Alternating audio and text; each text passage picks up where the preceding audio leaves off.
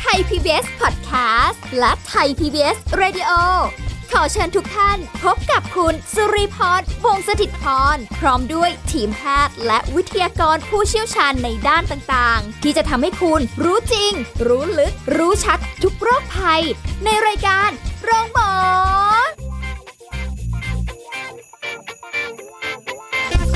สวัสดีค่ะ คุณผู้ฟังค่ะขอต้อนรับเข้าสู่รายการโรงหมอค่ะมาแล้วคุณผู้ฟังพร้อมกันหรือยังคะวันนี้เราพร้อมแล้วนะคะที่เราจะคุยกันถึงสัญญาณอันตราย โรคสมองและจิตใจในผู้สูงอายุสำคัญอย่างไร เดี๋ยววันนี้เราคุยกับผู้ช่วยศาสตราจารย์ดรเกษรสัมภาวทอง อาจารย์ประจำคณะสาธารณสุขศาสตร์ ผู้เชี่ยวชาญด้านการส่งเสริมสุขภาพ และป้องกันโรค มหาวิทยาลัยธรรมศาสตร์ค่ะสวัสดีค่ะพี่เกษรค่ะ สวัสดีค่ะน้องค่ะสุริพรสวัสดีผู้ฟังทางบ้านด้วยนะคะค่ะค่ะ วันนี้คุยกันอาจจะดูแบบดูซีเรียสนิดนึงสำหรับค่ะเนื้อหาที่เราจะคุยกันว่าโอ้โหค่ะเพมันราะเป็นเรื่องสำคัญนะคะอืมสำคัญมาก ๆ ทีเดียวสำหรับผู้สูงอายุนะคะเรื่องนี้ค่ะอืมสัญญาณอันตรายโรคสมองและจิตใจในผู้สูงอายุนี่คือมันเออมันจะมีสัญญาณอะไรที่บอกให้เอาล่ะ คนที่เป็นลูกหลานต้องระวัง หรือคนต้องเตรียมตัวหรือผู้สูงอายุแม้กระทั่งจิตใจเองก็ต้องต้องใช่เฝ้าระวังด้วยค่ะใช่ไหมใช่คะค่ะค่ะ คือจริง ๆ แล้วพี่อยากจะเริ่มแบบนี้นะคะว่าสมองเนี่ยเป็นอวัยวะที่สำคัญที่สุดของร่างกาย ในแง่ของการควบคุมค่ะควบคุมทั้งหมดเลยนะคะแล้วไม่ได้เพียงแค่ควบคุมแขนขาเคลื่อนไหวได้เท่านั้นแต่ควบคุมความรู้สึกอืม ความเข้าใจ การค่ะรับรู้การเรียนรู้หมดเลยอะค่ะค่ะ เพราะฉะนั้นเวลาที่มีปัญหาเกิดขึ้นกับสมองอะค่ะ มันอาจจะกระทบส่วนไหนก็ได้หรือว่าทั้งตัวทั้งตั้งแต่การเคลื่อนไหวร่างกาย การกินการดื่มการพูดค่ะแล้วก็ความรู้สึกมอย่างเช่นภาวะซึมเศร้าที่พูดกันเนี่ย มันยังเกิดขึ้นเนื่องจากความผิดปกติของสมองเลยด้วยซ้ำไปค่ะเห็นไหมคะเพราะฉะนั้นการที่เราจะสังเกตเอ่อสัญญาณอันตรายของสมองเนี่ย มันปรากฏอาการที่หลากหลายมาก แต่หลักๆ ที่เราควรรู้ เพราะบางเรื่องเนี่ยมันเห็นชัด ผู้ดูแลลูกหลานก็รีบพาผู้สูงอายุไปหาหมอแล้วเช่นตื่นมาพูดไม่ได้ค่ะเอ่อเรียกว่าอาการสโตรกอะนะคะอืมปากเบี้ยวแขนขาตกไม่มีแรงอันนี้มันเห็นชัดค่ะก็รีบไปมันเป็นภาวะฉุกเฉินค่ะเขาบอกสโตรกนี่ต้องเจอหมอภายใน 15 นาที ใช่ไหมคะโอ้เอ่อครึ่งชั่วโมงเพื่อช่วยได้สโตรกคือภาวะเส้นเลือดในสมอง แตกนะคะ หรือว่าภาวะที่เรียกว่าสมองได้รับการกระทบกระเทือนอะไรอย่างเงี้ยอืมอันนี้มันอาการร่างกายมันเห็นชัดค่ะเป็นภาวะฉุกเฉินก็รีบไปค่ะแต่บางอย่างเนี่ยมันเหมือนอยู่ในชีวิตประจำวันอยู่ดีๆก็ซึมลงไปอืไม่รับรู้วันนี้วันอะไรค่ะบางทีเราคิดว่าไม่ซีเรียสแต่จริงๆซีเรียสเหมือนกันนะคะค่ะเป็นเรื่องที่ต้องสังเกตนะคะเหมือนกับว่าบางทีความเสื่อมในร่างกายของผู้สูงอายุมันมันมีอยู่แล้วเป็นธรรมชาติใช่ค่ะแต่ว่าใช่ค่ะเราก็ต้องสังเกตเพิ่มเข้าไปอีก สเต็ปหนึ่งที่เราจะรู้ว่า เอ๊ะ ผิดปกติไปจากเดิมจริง ๆ เมื่อวานยังดูโอเคอยู่เลยวันนี้เอ๊ะวันนี้เกิดอะไรขึ้น ใช่ค่มีอะไรมากระทบกระเทือนหรือเปล่า อย่างเมื่อกี้ที่พี่เกษรบอกว่าเรื่องของสโตรกใช่ไหมคะค่ะได้ไปรู้จักกับ คือจริง ๆ ก็ยังไม่ได้อายุมาก ๆ อะไรขนาดนั้นถึงแบบเนี้ยค่ะเกิดขึ้แบนบได้ค่ะเกิดขึ้นได้กับทุกคนแล้วก็สิ่งที่เราฟังจากจากเอ่อท่านนี้เล่าให้ฟังอะนะคะ ก็เป็นเรื่องที่แบบอยู่ๆก็เป็นค่ะแล้วก็ นั่งปุ๊บอยู่ๆแบบเอียงล้มลงไปเลยค่ะค่ะ คือครึ่งซีกซ้ายเนี่ยอยู่ๆก็ไม่ไม่รับรู้อะไรเลยค่ะไม่รู้สึกอะไรเลยค่ะตอนแรกเขายังไม่ยังไม่คิดว่าเป็นสโตรกด้วยซ้ำไปค่ะยังไม่คิดอ๋อว่าเกี่ยวอันเนื่องมาจากสมองเส้นเลือดในสใช่มองใช่เพราะว่าเพราะว่าอยู่ๆชาไปข้างหนึ่งอยู่ๆก็เป็นเลย แล้วก็ไม่ได้มีร่องรอยของโรคอื่นๆเอ่อสุขภาพแข็งแรงค่ะมันไม่น่าเป็นไปได้ มันเกิดขึ้นได้เลยนะคะอ๋ออันเนี้ยมันเป็นภาวะที่ว่าบางทีมันมีลักษณะเป็นเป็นฟองอากาศนะคะที่มันวิ่งเข้าไปในเส้นเลือดนะคะเขาเรียกว่าเอ็มหรือว่าเป็นลักษณะเกล็ดเลือด ที่มันวิ่งเข้าไปในเส้นเลือดแล้วไปอุดตันที่สมองอืมก็ทำให้ตรงนั้นค่ะเส้นเลือดตรงนั้นนะคะมีปัญหาแล้วก็มีส่งผลกับร่างกายซีกนั้นได้เลยที่ควบคุมอะนะคะอืมันเป็นอะไรที่ รวดเร็ว อันนี้เป็นภาวะฉุกเฉินนะคะใช่ซึ่งใช่อันนี้พอรู้ปุ๊บเนี่ยเรียกว่าสัญญาณอันตรายมันชัดเจนที่จะต้องไปหาหมอแล้วค่ะใช่ไหมคะมอันนี้ก็เป็นแบบหนึ่งแม้กระทั่งเคยมีเคสนะคะเป็นเป็นอาจารย์ที่คณะเองด้วยซ้ำไปเนี่ยค่ะเขาเรียกว่าเป็น minor ค่ะเป็น minor stroke เนี่ยค่ะก็คือว่ามีอาการขับรถไปจนถึงโรงพยาบาลเพียงแค่ว่าดื่มน้ำแล้วน้ำมันไหลออกมุมปากอะค่ะอ๋อแล้วก็เลยแบบเป็นไรเนี่ยด้วยความที่ท่านมีความรู้ค่ะ ก็รีบขับรถในไปเกิดอาการเนี้ยในระหว่างที่ขับรถอยู่ด้วยค่ะอืมก็ขับรถไปจนถึงโรงพยาบาลโอ้นะโหคะเก่งมากเลยนั่นค่ะคือการรับรู้อะไรต่างๆ ยังดีอยู่มือไม้ยังทำงานได้อืมอุ๊ยแต่มันอันตรายมากนะอันตคะรายขับรถไปมากด้วยแล้วในภาวะอาการแบบใช่นั้นค่ะน่ะอันนี้ค่ะเป็นเรื่องที่ซีเรียสแต่ทีนี้ภาวะที่มันไม่ซีเรียสแบบว่าไม่ใช่ภาวะฉุกเฉินนะคะอยู่สมมุติว่าเราตื่นขึ้นมาแล้ว เรารู้สึกว่าเราไม่อยากทำอะไรเลยอะ ผู้สูงอายุบอกตื่นมาแล้วไม่อยากทำอะไรเลยอะเอ๊ะไม่ต้องผู้สูงอายุค่ะ บางทีก็เป็นแยกตัวเลยแล้วก็ไม่ทำกิจกรรมที่ชอบเช่นตื่นมาเราเคยอะเปิดผู้สูงอายุชอบเปิดฟังข่าวอ่าใช่ทีวีใช่อือฮึนะคะหรือวิทยุก็แล้วแต่ แล้วก็อาจจะดื่มเครื่องดื่มประจำตัวของท่านนะนะดื่มชาดื่มกาแฟหรือดื่มอะไรก็แล้วแต่ วันนี้ไม่ นั่งมองไปเรื่อยๆเนี่ยไม่อยากทำลูกหลานจะไม่ได้สังเกตก็ได้นะคะ อาจจะคิดว่าเอ๊ะกำลังคิดอะไรอยู่เพลินๆหรือเปล่าอะไรอย่างแต่เงี้ยอันนี้ก็เป็นอาการหนึ่งที่เกี่ยวข้องกับสมองด้วย จากเดิมที่เคยคิดจะใช่ทำอะไรค่ะเป็นอ่าทำปกติปกติทุกค่ะๆวันวันนี้แบบเอ๊ะไม่อยากไม่ทำแล้วนะคะอ่มีอาการซึมแล้วก็รู้สึกถึงไม่มีพลังนั่นเอง ไม่มีพลังไม่อืมไม่ไม่รู้ว่าจะทำอะไรต่อไปดีกับชีวิตค่ะนะหรือแม้กระทั่งถ้าย่าอ่าแย่ไปกว่านั้นก็คือตื่นเช้าไม่รู้ว่าเป็นช่วงเช้า ไม่รู้ว่าอยู่ที่ไหนเนี่ยอ่าเขาเรียกว่าเป็นภาวะอ่าเขาเรียกว่าภาวะรู้ disoriented อะไม่ไม่รับรู้สภาพอะค่ะว่าเป็นเช้าอ๋อบ่ายสายเย็นอะไรไม่รับรู้ แล้วก็ไม่รู้ว่า เอ๊ะ นี่เราอยู่ที่ไหนหรออะไรเงี้ย มันไม่ใช่สัเป็นบอัลสนไซเมอร์ใช่ไหมคะไม่ไม่ได้มันถึงเป็นจุดเริ่มต้นจุดเลยเริ่ค่ะมต้นโอ้ยใช่ค่ะ เพราะว่าอันนี้คือสภาพที่เรียกว่าเริ่มไม่รับรู้สิ่งแวดล้อมค่ะ มีอาการหลงลืม แล้วก็มึนงงสับสนค่ะเป็นช่วงๆได้ไม่ได้เป็นตลอดเวลานะคะอืมบางช่วงก็จะรู้สึกแบบนั้นนี่คือเป็นสัญญาณเตือนแล้วนะคะ โอ้ต้องสังเกตเนาะค่ะถ้าต้องงั้นสังเกตนี่ยว่าเอ๊ะเราเป็นอะไรไปแล้วเออเราเริ่มไม่รับรู้สิ่งที่มันอยู่รอบๆตัวอืมนะคะหรือว่าเห็นภาพบางภาพเห็นเรื่องราวเห็นฉากตอนในชีวิตบางเรื่องแล้วไม่เข้าใจขึ้นมาซะละค่ะจากเดิมที่เข้าใจ เช่นเช้ามาเอ่อลูกๆหลานๆอาบน้ำแต่งตัวไปทำงาน ท่านเริ่มไม่เข้าใจไปไหนกันน่ะ อย่างเนี้ยค่ะ อันนี้ก็เริ่มแล้วนะเอ๊ะแปลกจังไปไหนกันค่ะอย่างเงี้ยค่ะ ไม่ใช่แล้วนะเป็นเรื่องที่ต้องสังเกต แสดงว่าท่านไม่สามารถเข้าใจเรื่องราวต่างๆ ในชีวิตได้ โอ้ดูเป็นเรื่องที่แบบไม่น่าเป็นไปได้ แต่มันค่ะมันมีมีมีหลาย ๆ ท่านอาจจะเป็นค่ะแบบนี้ก็ได้ค่ะเนาะอาการ เพราะว่าสมองเองไม่ได้ควบคุมแค่การเคลื่อนไหวร่างกายค่ะควบคุมว่ามีการมองเห็น การได้ยินการกลืนเท่านั้นอืมแต่ควบคุมเรื่องของฟังก์ชันหรือว่าระบบของการคิดความจำ แล้วก็ความเข้าใจด้วย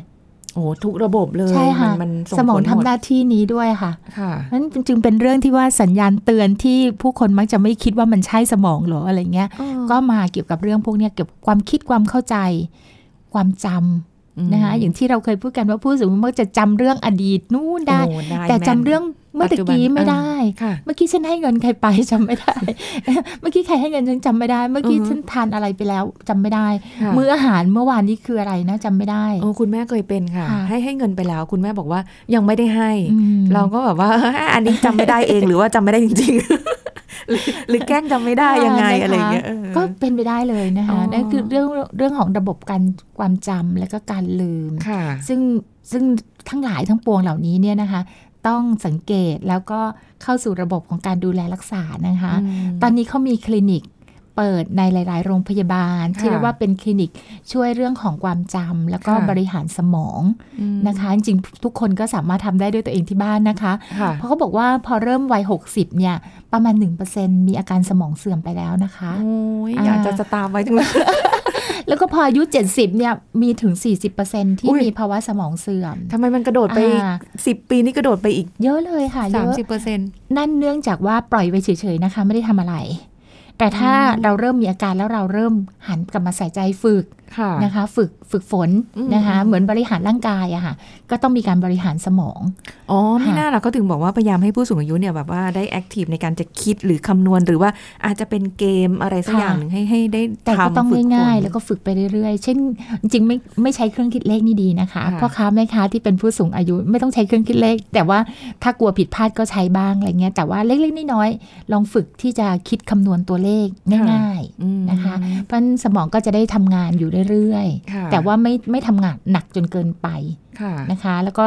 ก็มีเกมตัวต่ออะไรต่างอ๋อๆนะคะอะก็จะช่วยทั้งกล้ามเนื้อมือสายตา แล้วก็ค่ะฝึกอ่า ฝึกอ่าเรื่องของความเข้าใจอะไรพวกเนี้ยค่ะ นี่กำลังนึกถึงของเล่นไม้สำหรับเด็กๆอะค่ะใช่ค่ะเออเล่นใช่แบบนั้นไปก็ได้เพราะว่ามันก็จะมีแบบบางทีเรียงตัวเลข ตัวภาษาอังกฤษใช่ค่ะภาษาไทยอะไรก็ว่าไปค่ะเนาะใช่ค่ะอืมแม้กระทั่งต่างประเทศนะคะ ก็ยังมาซื้ออุปกรณ์ของเล่นแบบเนี้ยจากประเทศไทยนะคะ เพราะเขาเอาไปประยุกต์ค่ะเพราะว่าบ้านเราเนี่ยของเล่นเป็นของเด็กหมดเลยอ่าแต่เราไม่มีของเล่นผู้สูงอายุนะคะ เราคิดว่าผู้สูงอายุเราไม่ต้องเล่น จริงค่ะๆถ้าไม่ได้เล่นเพื่อเพื่อความสนุกสนานเท่านั้นหรอกแต่ท่านเล่นเพื่อฝึกสมองค่ะเขาซื้อที่เป็นเป็นเป็นบล็อกไม้อะค่ะ แล้วก็ค่ะมีมีเชือกเป็นสายเชือกอะค่ะ แล้วก็ร้อยเหมือนเหมือนสนเข็มอะค่ะอ่าแต่ว่าในบล็อกไม้เนี่ยจะมีช่องให้สอดนะคะค่ะแล้วก็เล่นนะคะ แล้วก็ต่ออะไรต่างอืมๆบางประเทศซื้อไปแล้วไปทำอุปกรณ์สำหรับฝึกสมองในผู้สูงอายุค่ะ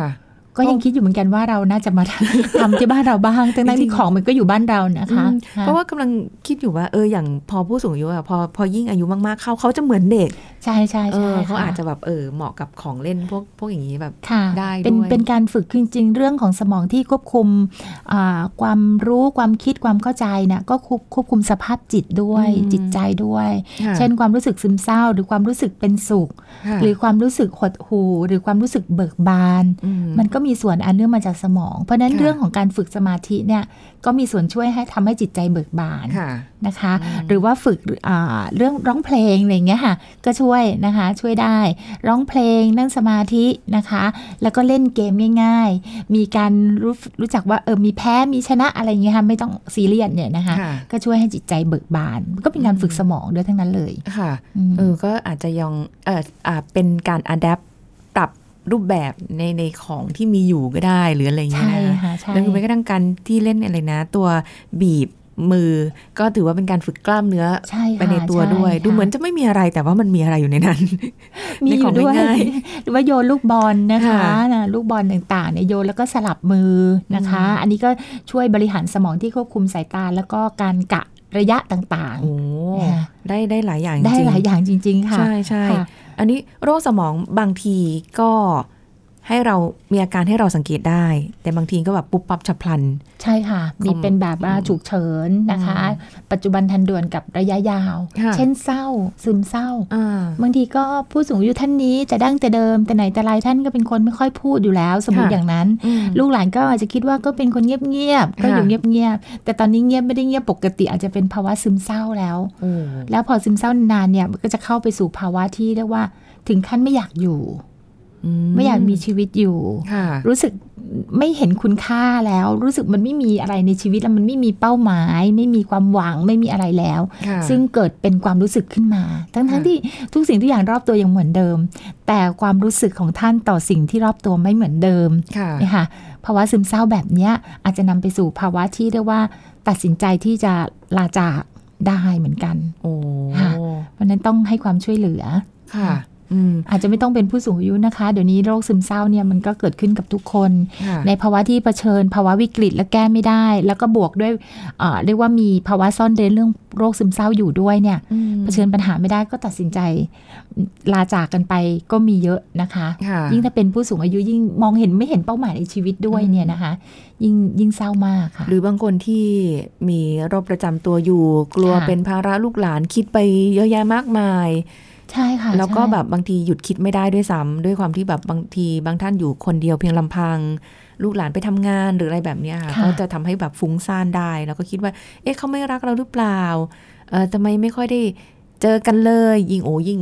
ถ้าผู้สูงอายุอยู่ต่างจังหวัด ลูกหลานค่ะทำงานอยู่ในกรุงเทพแบบเนี้ยจะมันค่อนข้างจะเห็นภาพชัดเจนใช่เหมือนค่ะกันเนาะภาวะซึมเศร้าอันนี้ก็อาจจะเนื่องมาจากอาการทางสมองด้วยนะคะค่ะแล้วก็อาการทางกายหรือว่าสภาพทางสังคมอืมสิ่งแวดล้อมเศรษฐกิจ ก็รวมกันทั้งหมดเลยค่ะ ที่จะทำให้ภาวะซึมเศร้าเนี่ยมันมันรุนแรงขึ้นค่ะนะคะนี่กำลังนึกถึงคุณแม่เลยค่ะพี่เกศรเพราะว่าเมื่อก่อนคุณแม่ยังมีโทรมาหานะคะพออายุมากๆค่ะเข้าก็จะแบบไม่โทรว่าแล้วเหรอคะไม่โทรแล้วค่ะ ก็จะบอกว่าคุยกับเพื่อนเยอะแล้วไม่ไม่ค่ะ ก็จะเป็นเป็นเวลาถามว่า เอ๊ะทำไมถึงไม่โทรมา โทรมาได้อะไรอย่างเงี้ยค่ะเอ่อท่านก็จะบอกว่ากลัวเราทำงานอยู่ กลัวอืมรบกวนเราเกรงใจนะอ่าคะใช่มาเกรงใจ ซึ่งซึ่งมันเป็นภาวะที่เรารู้สึกว่าไม่ได้เป็นปกติเหมือนที่เคยอืมผ่านมาอ่าก็เลยบอกว่าอ่าโทรมาได้ถ้าเกิดสมมติไม่ว่างเดี๋ยวโทรกลับอ่าโทรมาอืมเป็นสัญญาณให้เราค่ะได้เห็นซะหน่อยแต่แบบเขาก็จะคิดวนเวียนอยู่แบบนี้ว่า เกรงใจ เดี๋ยวเราทำงานอยู่ เอออะไรอย่างเงี้ยค่ะค่ะ ซึ่งมันมันผิดปกติไปจริงค่ะผู้สูงอายุคิดแบบนี้เยอะนะคะ กับค่ะการเกรงใจลูกหลานอืมไม่บอกแม้กระทั่งบางทีป่วยมากแล้วยังไม่บอกเลยนะคะ คิดค่ะว่าช่วยได้หรือรอได้อืมไม่เป็นไรรอได้ เดี๋ยวเขาก็คงจะมาอยู่แล้วล่ะอะไรเงี้ยรอได้ แล้วค่ะบางทีมันก็กลายเป็นเรื่องที่เราก็จะรู้สึกโกรธด้วยทำไมต้องรอขนาดนั้น มันกลายเป็นเรื่องใหญ่นะอะไรอย่างเงี้ยค่ะค่ะ แต่ว่าเราต้องเข้าใจจิตใจค่ะว่า สภาพผู้สูงอายุที่เขารู้สึกว่าเขาได้พึ่งพาลูกหลานเยอะ ก็จะเกรงใจอืมแต่ว่าบางผู้สูงอายุบางท่านที่เขาจะอาจจะมีเรียกว่ามีระบบการดูแลที่ดีอยู่แล้วอะไรอย่างเงี้ยค่ะท่านก็จะรู้สึกมั่นคงอืมั่นคงว่าเรียกหาคนนู้นคนนี้ได้อะไรเลยค่ะดังนั้นดังนั้นตอนนี้ในสังคมก็จะมีระบบพวกนี้ เป็นธุรกิจเกิดขึ้นนะคะค่ะใช่เช่นว่าลูกหลานพาไปหาหมอไม่ได้ ต่อเบอร์นี้ฮอตไลน์สายด่วนอันนี้จะมีคนมาพาท่านไปโรงพยาบาลค่ะพร้อมกับ buddy อืมคู่ใจช่วยถือกระเป๋าไปให้ไปอืมเจรจากับหมอให้อะไรต่างๆ แล้วก็ส่งกลับบ้านอย่างค่ะปลอดภัยอืมจะไปแวะช้อปปิ้งตรงไหนด้วยก็ได้ที่จะเหมาเป็นวันอะไรเงี้ยอ๋อก็มีเหรอธุรกิจแบบนี้นะคะโอ้แล้วกลุ่มคนพวกเนี้ยเขาจะเทรนมาให้เข้าใจหลักจิตวิทยาในการดูแลผู้สูงอายุค่ะซึ่งสำคัญนะคะบางทีอืมลูกหลานน่ะไม่มีเวลาจริง ๆ แต่มีเงินไงอ่าแต่มันงานมันรีบไม่ได้จริง ๆ อะไรเงี้ยค่ะค่ะก็ต้องพึ่งระบบนี้ โอ้โห แต่ก็บางทีก็ถ้าเกิดมีการเทรนกันมาอย่างนี้ค่ะก็เขาเป็นก็ศูนย์เป็นเป็นจิตวิทยาที่ดูแลผู้สูงอายุโดยเฉพาะอย่างเงี้ยค่ะเราไม่ห่วงแต่บางทีไปฝากสถานที่รับเลี้ยงหรือหรืออ๋อให้อันนั้นให้ใครมาดูแลพ่อแม่อ๋อเราแทนค่ะตอนช่วงเราไม่อยู่แล้วแบบเห็นคลิปเห็นข่าวเห็นอะไรแล้วแบบอุ้ย ต้องมีการสอดส่องนะคะ แล้วก็อืมมีมาตรการที่ทำให้เขารู้ว่า เขาจะทำอะไรไปตามอารมณ์ไม่ได้เพราะค่ะมันมีมาตรการอย่างเช่น มีการติดกล้องวงจรอืมปิดเอาไว้คอยมอนิเตอร์ดูนะอะไรอย่างเงี้ยค่ะค่ะก็ก็ต้องช่วยแบบนั้นค่ะอ่านะคะ อันนี้เป็นเป็นเพียงส่วนหนึ่งนะคะ เดี๋ยวช่วงค่ะหน้าเราก็จะได้มาคุยกันต่อ เอ๊ะมันมีเรื่องของสัญญาณอันตรายอะไรที่เป็นจิตใจของผู้สูงอายุที่นอกเหนือจากนี้อีกไหมที่เราต้องเฝ้าระวังนะคะ เดี๋ยวช่วงหน้าค่ะ ยังมีอีกค่ะพั กกันสักครู่ แล้วกลับมาฟังกันต่อค่ะ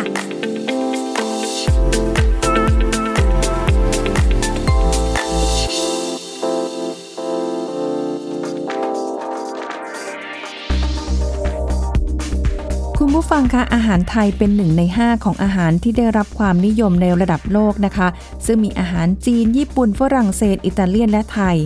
อาหารไทยเนี่ยนอกจากจะอร่อยแล้วนะคะ ยังเป็นอาหารสุขภาพอีกด้วย เพราะว่าเป็นอาหารที่มีไขมันต่ำและเส้นใหญ่มาก คุณผู้ฟังลองนึกถึงแกงส้ม แกงเลียง ต้มยำ ผักจิ้มน้ำพริกดูสิคะเนี่ยทั้งหมดเนี่ยก็ช่วยป้องกันโรคหัวใจและโรคมะเร็งได้ นอกจากนั้นยังมีหอมกระเทียมที่ช่วยป้องกันการแข็งตัวของเลือด พริกก็ช่วยละลายลิ่มเลือด ตะไคร้กระชายขิงข่ากระเพราโหระพา ล้วนแต่มีคุณสมบัติเป็นสมุนไพรทั้งนั้นเลย เมื่อคนไทยกินปลาเป็นพื้น ไม่ค่อยกินเนื้อสัตว์อื่น จนพูดติดปากว่า กินข้าวกินปลา ข้าวผักน้ำพริกปลา เป็นอาหารที่ยืนพื้นของไทยกันนะคะ ยิ่งเดี๋ยวนี้ทางการแพทย์ก็พบว่าการบริโภคปลาเป็นผลดีแก่สุขภาพ เรียกได้ว่าอาหารไทยเนี่ยเป็นอาหารเพื่อสุขภาพได้อย่างแท้จริงค่ะ ขอขอบคุณข้อมูลจากมูลนิธิหมอชาวบ้านไทย PBS Radio วิทยุข่าวสารสาระเพื่อสาธารณะและสังคม คุณกำลังฟังรายการโรงหมอ รายการสุขภาพเพื่อคุณจากเราเอาละค่ะกลับมาพูดคุยกันต่อนะคะสำหรับในช่วงนี้ค่ะอ่าสัญญาณอันตรายโรคสมองและจิตใจในผู้สูงอายุคุยกันไปบางส่วนแล้ว แต่ยังรู้สึกว่าในเรื่องของความที่เป็นเรื่องจิตใจยังสำคัญอยู่เพราะว่าแบบเอาเอาที่คุณแม่นี่ชัดๆเลยดีกว่า ไม่กล้ายกตัวอย่างคนอื่นนะคะคือคุณแม่บางทีแบบ ด้วยความที่นานๆทีเราจะเจอกันทีหนึ่งใช่ไหมคะเราก็จะแบบว่าบางทีก็ไปคุยไปนั่งคุยคุยนั่งอยู่ว่าเป็นเดือนอะไรอย่างนี้ใช่ไหมใช่คะใช่ค่ะมพอไปคุยทีนึงอ่าล่ะคุณแม่ก็จะถาม แล้วก็ตอบถามตอบถามตอบเดี๋ยวสักพักหนึ่งก็จะเนี่ยวนเวียนคำถามถามเรื่องเดิมเหรอคะซ้ำๆอืมซ้ำๆอะไรอย่างเงี้ยอันนี้ไม่แน่ใจว่ามันเป็นสัญญาณอะไรได้บ้างหรือเปล่าค่ะคะ อาจจะเป็นไปได้ด้วยนะคะสำหรับเอ่อผู้สูงอายุที่มีปัญหาเรื่องของสมองเสื่อมนะคะท่านอาจจะถามคำถามซ้ำๆได้คำตอบแล้วแต่ว่าก็ไม่รู้สึกว่าได้รับคำตอบอืมอ่าทำไปทำมาก็จะถามอีกนะคะ อันนี้เป็นเป็นภาวะที่ต้องสังเกตว่าเป็นบ่อยไหมเป็นหนักไหมคือค่ะคำว่าเป็นหนักหมายถึงว่า ถามแล้วก็พยายามอยากจะได้คำตอบแล้วเพิ่งจะตอบไปเมื่อ 5 นาทีที่แล้วอ่าฮะก็จะถามอีกแล้วค่ะอย่างเงี้ยค่ะอันนี้ก็ต้องเรียกว่าเป็นสัญญาณเตือนแล้วค่ะที่จะต้องไปพบแพทย์นะคะว่าด้วยเรื่องของภาวะสมองเสื่อม หรือว่ามันมีอะไรเกิดขึ้นกับเรื่องของการจำและก็การลืมตรงนี้ค่ะแต่ว่าบางคนเนี่ยถามไปเพราะไม่รู้จะคุยอะไรแล้วอันนั้นเป็นอีกแบบหนึ่งนะคะใช่ไหมคะเหมือนเราเคยไหมคะบางทีก็นั่งแล้วเอ๊ะเราก็ เอ๊ะเมื่อกี้เราก็ถามไปเลยอย่างนั้นแล้วเอาชวนคุยอีกทีหนึ่งอะไรเงี้ยเป็นลักษณะชวนคุยชวนพูด แต่ไม่ได้ซีเรียสกับคำตอบอันนี้เป็นอีกแบบหนึ่งอืมแต่ถ้าถามเราซีเรียสกับคำตอบนะตอบไปแล้วเดี๋ยวถามอีกแล้วอะไรเงี้ยค่ะค่ะโดยที่จำไม่ได้แล้วว่าเมื่อสักครู่นี้ก็ได้ถามไปแล้วอะไรเงี้ยค่ะค่ะอันนี้เป็นอาการแต่ยังโชคดีที่ว่าด้วยความที่ทำรายการตรงนี้ด้วย แล้วก็เอ่อมีโอกาสได้คุยกับพี่เกค่ะสรบ่อยๆนะคะค่ะคุณผู้ฟังก็เลยทำให้บางทีในหลาย ๆ อย่างเราเราได้สังเกต แล้วก็ทำให้เราแบบ เอาแหละ เราไม่ได้เกิดอารมณ์ที่หงุดหงิดเฮ้ยทำไมถามบ่อยจังมึงถามไปเมื่อกี้นี่อะไรอย่างเงี้ยถ้าถึงขั้นตวาดไปนี่จะมีปัญหาเลยนะคะอืมใช่ใช่เพราะว่าอย่างอย่างคนไทยเราก็รู้กันอยู่แล้วว่าถ้าเกิดแบบเราเราพูดไม่ดีกับพ่อแม่บุปการีอะไรอย่างงี้ใช่ไหมคะมันก็จะเป็นแบบนะค่ะตามหลักพุทธศาสนาเออมันเป็นเรื่องของอาดูแล้วไม่เป็นบาปด้วยนะกรรมเป็นอะไรอย่างเงี้ยไม่กตัญญูหรืออะไรเงี้ยยิ่งบางทีเคยเจอค่ะพี่เกสอนแบบว่า บางท่านหูอาจจะไม่ค่อยดีอืมค่ะได้ยินไม่ค่อยชัด ลูกหลานก็ต้องแบบตะโกนกันนิดนึงค่ะตะโกนไปกับตะโกนมา คนข้างนอกเนี่ยจะไม่รู้คิดว่าตะคอก ก็อาจจะเอาไปซุบซิบทินทาได้อู้ลูกบ้านนี้ แต่จริงๆก็ไม่เข้าใจว่าถ้าพูดเสียงธรรมดาจะไม่ได้ยินค่ะจะต้องอาจจะเสียงดังขึ้นมาอะไรอย่างนี้นะคะค่ะเออก็ก็เป็นอะไรที่ค่ะที่แบบว่าค่ะอาจจะมีแบบนี้บ้างค่ะบวกทีนี้เรื่องค่ะของถามซ้ำๆหลงอืมลืมอะไรอย่างเงี้ยค่ะถ้าเป็นคำถามทั่วไปแล้วก็เอ่อครอบครัวเข้าใจ แล้วก็ไปไปตรวจไปอะไรแล้วเพราะว่ามันไม่ได้เป็นภาวะร้ายแรงนะคะค่ะของสมองหรืออะไรอย่างเงี้ยก็อืมยังพอที่จะเข้าใจแล้วก็ใช้ชีวิตได้อืมแต่ถ้ามันมีการที่ว่าหลงลืมจะถึงขั้นที่ว่าลืมว่าทานข้าวเช้าไปหรือยัง แล้วก็บ่นว่าไม่มีใครหาข้าวให้รับประทาน ซึ่งส่วนใหญ่ผู้สูงอายุเป็นกันเยอะในอาการค่ะสมองเสื่อมเนี่ย อันเนี้ยเป็นเรื่องซีเรียสแล้วค่ะเพราะว่าผู้สูงอายุเนี่ยจะจำไม่ได้ว่าเขารับประทานอาหารหรือยัง ไม่รู้สึกอิ่ม ไม่รู้สึกอะไรอย่างเงี้ยค่ะอืมก็จะมีอาการรู้สึกว่าไม่ได้ทานข้าว ไม่มีใครค่ะหาข้าวให้ทานอะไรเงี้ยอ่าถึงมันจะลืมอันนี้หรือว่าลืมทานยาไปเลยอ๋ออันเนี้ยต้องมีคนดูแลละ นะคะดูแลค่ะให้ท่านได้ถึงแม้ว่าท่านจะบอกนู้ยังไม่ได้กินข้าวแต่จริงๆท่านได้กินข้าวแล้วนะแต่บอกว่าไม่ได้กินยาเลย หรือว่ากินยาไปแล้วนั้นที่ไม่ได้กินยาค่ะอันนี้ต้องต้องมีผู้ดูแลอ๋อเป็นภาวะที่เรียกว่าจำเป็นต้องอาศัยผู้อื่นช่วยกำกับกิจวัตรประจำวันค่ะพวกนี้คือคืออย่าเห็นเป็นเรื่องที่แบบว่าละเลยหรือเพิกเฉยนะคะมันสำคัญมากจริงค่ะๆอย่างที่บ้านนี่ต้องต้องจ้างคนมาดูแล อยู่กับคุณแม่ 24 ชั่วโมงเลยค่ะเป็นห่วงปลอดภัยนะคะใช่ปลอดภัย เพราะว่าบางทีเนี่ย เรื่องของนอกจากพระตกหกล้มที่ต้องมีคนดูแลแล้วอะค่ะใช่เรื่องของอันตรายอันเนื่องมาจากสิ่งแวดล้อมด้วยเนยค่ะนะคะ เรื่องของไฟเรื่องของอะไรต่างๆเนี่ยเพราะท่านหลงลืมบางทีเปิดแก๊สทิ้งไว้ค่ะลืมเป็นชั่วโมงเนี่ยมันจะเกิดอะไรไว้ขึ้นอืมแก๊สหเอมอดถ้ามันแก๊สหมดยังโอเคนะคะ แต่ว่าบางทีมันมีประกายไฟอ๋อออย่างเช่นตอนนี้เขาใช้เทคโนโลยีเข้ามาจับอะค่ะว่าผู้สูงอายุอยู่บ้านคนเดียวอืมนะคะ แล้วมีการต้องทำมาคุกกิ้งเองอย่างเงี้ยค่ะ ก็จะมีเทคโนโลยีว่าเป็นตัวเซ็นเซอร์ ว่าถ้าเปิดแก๊สทิ้งไว้นานเท่านี้แล้วผลัดจากการเคลื่อนไหวในห้องครัวค่ะมันจะมีสัญญาณเตือนไปที่ศูนย์ บอกว่าบ้านนี้อยู่ในอันตรายโอ้ต้องส่งคนมาช่วย หรือว่าโทรศัพท์เข้ามาแจ้งว่าต้องไปปิดแก๊สแล้วค่ะแสดงว่าเปิดแก๊สแล้วลืมค่ะเพราะถ้าเปิดแก๊สทำอาหารคนต้องเดินผ่านไปผ่านมา ใช่ใช่ต้องมีความเคลื่อนไหว ใช่ค่ะ เขาจะใช้เซ็นเซอร์แบบนี้ช่วยป้องกันอืมอันนี้เนื่องจากว่าท่านหลงลืมค่ะเปิดน้ำทิ้งไว้น้ำล้นยังไม่เป็นไรนะคะค่ะแต่ถ้าเปิดไฟทิ้งไว้เนี่ยโอ้ มันอืมถ้ามันมันมีอัคอัคคีภัยเกิดขึ้นได้ค่ะ หรือว่าจุดทูบไหว้พระหรืออะไรอย่างเงี้ยเนาะอ่าค่ะอืมค่ะหลงหลงลืมลืมค่ะไปอืมได้เลยค่ะ เกิดเกิดเหตุขึ้นเกิดเหตุนี้แล้วมันจะเป็นเรื่องที่เสียหายมากนะคะใช่ต้องใช่ต้องค่ะใส่ใจระมัดระวังอืมแล้วก็อีกอันหนึ่งที่หลงอ่าลืมนะคะ อันนี้เป็นหลงลืมที่น่าอืมมันเป็นอะไรที่เราพบเห็นได้บ่อย แล้วก็มีประกาศข่าวกันอยู่บ่อยใช่ๆนะคะใช่ว่า ผู้สูงอายุท่านนี้กลับบ้านไม่ถูกนะคะ หลงหลงทางกลับบ้านไม่มีแม้กระทั่งบัตรประจำตัวประชาชนไม่รู้อยู่ที่ไหน บอกว่าลูกอยู่ที่ไหนก็ไม่รู้ค่ะบางทีเดินทางออกจากบ้านตั้งใจจะไปหาลูกที่จากบ้านไปตลาด 5 กิโลเมตรเนี่ยอาจจะนั่งรถไปต่างจังหวัด 20 กิโลเมตรก็ได้นะคะโอ้โห เป็นไปได้ค่ะโอ้แล้วก็บอกว่าจะไปหาลูกอย่างเงี้ยค่ะ ค่ะโหยค่ะอันตรายมากอันเลตยรายอะค่ะ เพราะฉะนั้นผู้สูงอายุจริงๆก็จะบอกว่าแหมไม่ต่างกับเด็กก็ก็ในประประเด็นเนี้ยค่ะบางทีหลงทางนะคะ จะต้องมีบัตรนะคะ ติดตัวไว้เสมอ หรือว่าโทรศัพท์เนี่ยถึงแม้ว่าถึงแม้ว่าท่านจะเอ่อไม่ได้ชำนาญอะไรแต่มีไว้ก็ดีอะค่ะค่ะเพราะฉะนั้นลูกโทรเข้ามาเผื่อแบบนะคะใหรือว่าคนกดให้แที่เขาต้องการให้ความช่วยเหลือค่ะเขาก็จะได้ใช้โทรศัพท์ท่านน่ะติดต่ออมนะคะกับญาติ คืออันเนี้ยก็เป็นห่วงเพิ่มเติมคือในเรื่องของการที่ออกไปข้างนอกบ้านโอเคละไม่มีบัตรไม่มีอาจจะไม่มีเงินพกติดตัวแต่แบบการเดินไปตามท้องถนนใช่ไหมคะอันตรายหรือว่าไปเจอใครที่แบบอาจจะเข้ามาทำร้ายก็ได้ ซึ่งแบบค่ะว่ามิจฉาชีพเออมิจฉานะคะชีพก็อาจจะใช่มาฉกชิงอะไรของท่านไปอ๋อออะไรอย่างเงี้ยค่ะแต่ส่วนใหญ่ผู้สูงอายุที่หลงออกจากบ้านเนี่ยนะคะ แล้วกลับบ้านไม่ถูกเนี่ย ถ้าสังคมไม่ช่วยกันดูแลเนี่ยค่ะท่านมันจะอันตรายถึงชีวิตทั้งนั้นเลยโอ้ยหนึ่งขาดน้ำอ๋อ นะคะ ไม่ได้ดื่มน้ำแล้วค่ะภาวะร่างกายที่ที่อ่อนแอนะคะค่ะก็อาจจะเป็นลมหรือว่าบางทีคนเห็นก็คิดว่าโอ้พวกไร้บ้าน หรือว่าเป็น